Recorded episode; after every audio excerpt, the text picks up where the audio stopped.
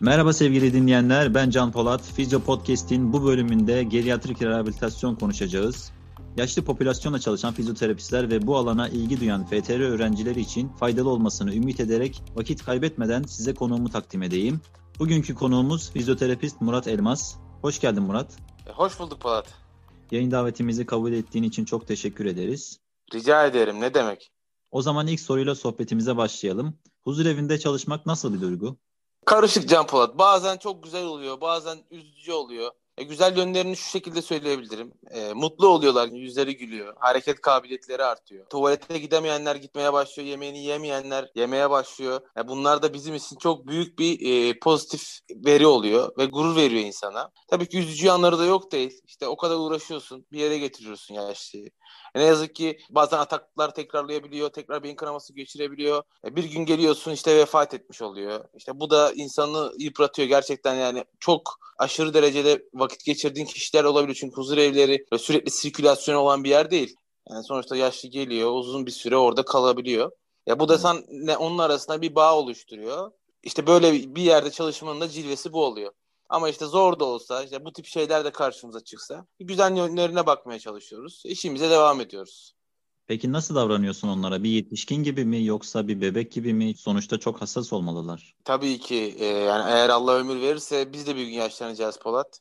Yani insanlara nasıl davranırsam ileride bana da öyle davranırlar diye bir düsturum vardır benim. Yani bu yüzden hep empati yapıp ne olursa olsun yani e, iyi davranıyorum onlara. Onları mutlu etmeye çalışıyorum. Yani çünkü çok farklı yaşlı tipler oluyor yani. Kimi çok eğlenceli, kimi sakin, işte kimi agresif, mutsuz, kimi ufak şeylerden bile mutlu olmanın peşinde. Yeni başlayan biri için zor olabilir tabii ki. E, ama hasta gördükçe, yani hastaları aldıkça, onların güzel yönlerini ortaya çıkardıkça ve onlarla iyi bir iletişim kurdukça e, kendini de geliştiriyorsun. E, onları da geliştiriyorsun. Onları tanıdıkça da onları daha iyi anlayıp onlara daha fazla yardımcı olabiliyorsun. Aynen öyle.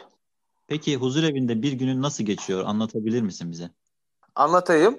Öncelikle burası hem huzur evi hem de bir yaşlı bakım merkezi. Ben sabah genelde ilk geldiğimde yaşlılar işte kahvaltılarını yapmış, tokluk ilaçlarını almış oluyorlar.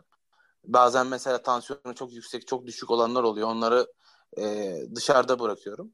Genelde işte daha sonra kendi ihtiyaçlarını görebilen yaşlılarımla öncelikle grup egzersizi yapıyoruz. İşte e- eğlenceli bir şarkı açıyorum ben televizyonda.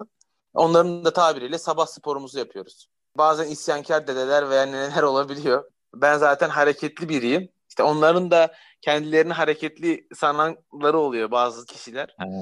İşte onları da bir şekilde işte alttan girip üstten çıkıp onları ikna edip egzersizlerimizi tamamlamaya çalışıyoruz. Peki grup egzersizi dedin. Grubunuz kaç kişi? Yani e, toplam mevcudum yaklaşık e, 30-15 kişiyle bu grup egzersizini yapıyoruz. E, zor olmuyor mu tek başına idare etmek 15 kişiyi aynı anda?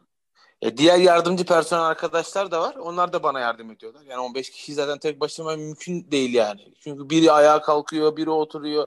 Alzheimer hastalarımız da var bizim. E, bu tip şeylere dahil etmek istiyoruz sosyalleşmeleri adına. E, o şekilde olduğu zaman diğer arkadaşlardan da yardım istiyorum. Onlar da sağ olsunlar yardımcı oluyorlar. Daha sonra işte egzersizimiz bir 15 dakika sürüyor. Ondan sonra fiziksel durumu iyi kişiler için işte el becerisi gelişmesi adına hem bilişsel girdi oluşması adına onlara el işi boyama işte elde top veriyorum elde top sıkmalarını istiyorum. İşte o şekilde aktiviteler yapmalarını istiyorum. Daha sonra listemdeki kişilere sırasıyla işte odalarında ve yataklarında birebir ilgileniyorum. İşte öncelikle bir değerlendirme yapıyorum tabii ki. İlk bu yaşlıyla tanıştığım gün işte kas kuvveti, normal eklem hareketi, esneklik, postür, ağrı, nöromotor fonksiyon ve duysal bütünleme. Dengesi nasıl, düşme öyküsü var mı, yürüyüşü nasıl? Onlara göre bir değerlendirme yapıp tedavi programımı oluşturuyorum. Peki bu birebir de ilgilendiğin kişilerin ne gibi fiziksel engellikleri var? Tanıları ne?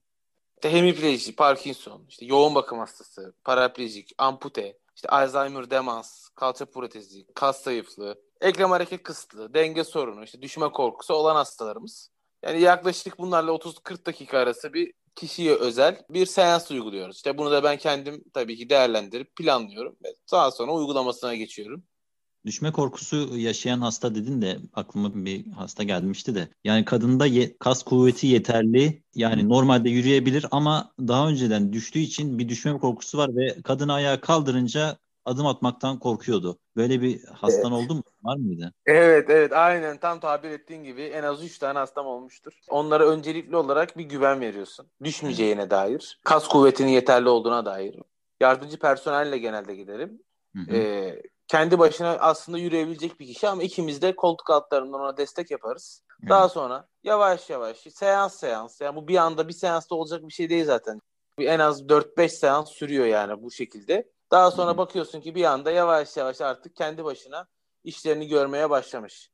Yaşlı bireylerle çalışmanın biraz güzel yanlarından konuşalım istersen. Bize bahsedebilir misin?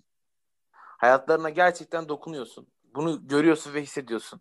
Yani onları tekrar sosyal hayata kazandırabiliyoruz. Bir tane hastam vardı. Ee, evde bakıcısıyla beraber kalıyorlarmış. Bu düşüyor, kalçasını kırıyor. Aynı anda da felç geçiriyor. Kalça kırılan kısım da felç oluyor. Bu bir ay evde bakıcıyla yine beraber kalıyorlar ama tabii ki e, fizik tedavi de görmediği için hiçbir gelişme olmuyor. Kendini iyice böyle salıyor yani öyle diyeyim. Daha sonra nasıl olduysa işte bizim huzur evine yatırıldı bu. Ee, başladık. Başlangıcımızın birinci ayında ayağa kalkmaya başladık. Ee, şu an yaklaşık bir üç ay oldu. Allah şükür kendi başına yürümeye bile başladı. Ve ben artık her odasına girdiğimde ilk zamanlar görmen lazım. Yani böyle hiç mutsuz istemiyor bile yani. Zorla giriyordum, yapıyordum hatta. Şimdi Hı-hı. beni gel- gördüğümü hoş geldin oğlum. İşte Oo. kendince bir şeyler almış. Her girdiğinde bana bir şeyler ikram eder. Sağ olsun. Yani gerçekten mutlu olmalarına tanık olabiliyoruz. Ee, yani bu tabii ki bir tanesi mesela. Daha bir sürü insan oluyor. Bir de bizim huzur evi şöyle. Yani genel olarak böyle tabii huzur evleri. Yani geldi bu ömür boyu kalacak diye bir kaydı yok. E, geliyor mesela rahatsızlığı geçene kadar. Kalça protezi çok oldu öyle mesela. Geldi bir ay kaldı gitti. Yani o hmm. şekilde mesela e, hatta daha sonra beni arayıp teşekkür ediyorlar, hediye yolluyorlar hmm. sağ olsunlar. En sık karşılaştığın güçlükler nelerdir? Biraz onlardan bahsedebilir misin? Anlaşmada yaşanılan zorluk. Soğumak artık, her hiçbir şey yapmak istememek. Bütün gün yatmak istemek. Tembellik. Duymayan kişilerle çok zorlanıyoruz. Bir de huysuz kişiler oluyor. Şizofrenler oluyor. Alzheimer hastalarımız oluyor. Yani bunlarla bazen anlaşmada zorluklar yaşıyoruz yani.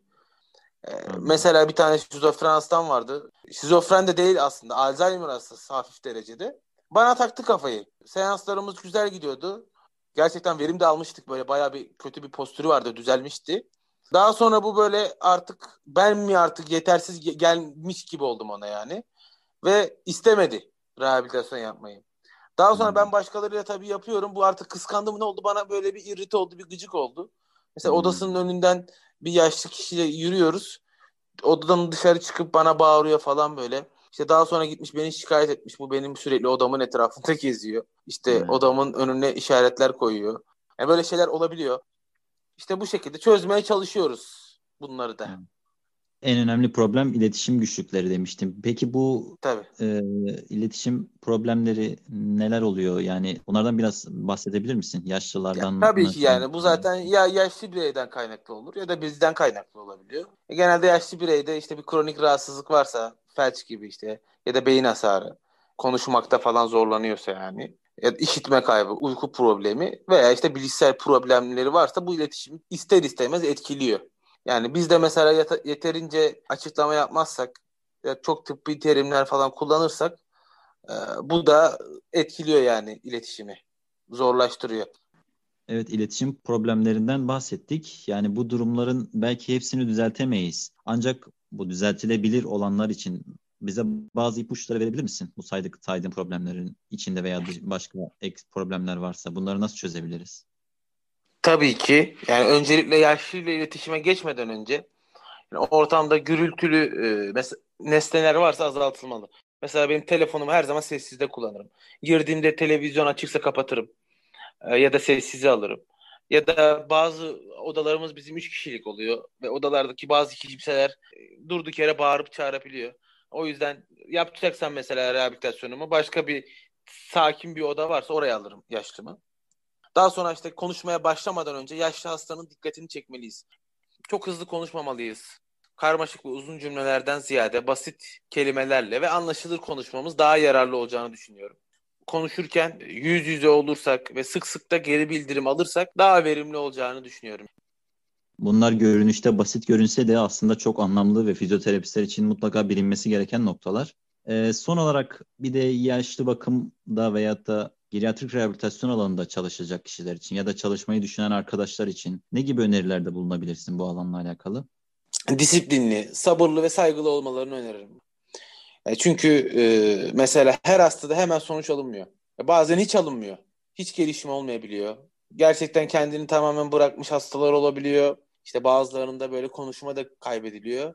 Aslında tamamen dünyayı kapatıyor kendini. İşte biz ne olursa olsun yola devam etmek adına, diğer kişilere yararlı olmak adına motivasyonumuzu her zaman en üst düzeyde tutmalıyız. O hastalara bile mutlaka e, bir şeyler vermemiz gerekiyor. Yani tam olarak fiziksel olarak olmasa bile psikolojik olarak yardımcı olmamız gerektiğini düşünüyorum. Yani bir de şöyle bir şey var. Sonuçta her şey fizik tedavi çöz, çözemez. Yani her şeyi çözemeyiz. Sonuçta bu hastaların kendi kronik hastalıklarının boyutları var. E, kendileri istemiyor bazen gerçekten. Mesela bir tane e, yaşlı vardı. Yani istese yürüyecek ama istemiyor. Yani kalkmıyor, kendini bırakıyor. E şimdi biz bunu zorla değil mi? Nasıl kaldıralım, yürütelim? Onun istemesi gerekiyor yani. Ona işte onun için bir hedef koymamız lazım. Yürürsen işte buradan torununla parka gidebilirsin mesela yani en basitinden. Deneyimlerini aktardığın için çok teşekkür ederiz Murat. Bölümümüzün sonuna geldik. Rica ederim. Umarım faydalı olmuştur. Evet sayın dinleyenler Fizyo Podcast'in dördüncü bölümünde fizyoterapist Murat Elmas ile geriatrik rehabilitasyon konuştuk. Bir sonraki bölümde görüşünceye dek hoşçakalın.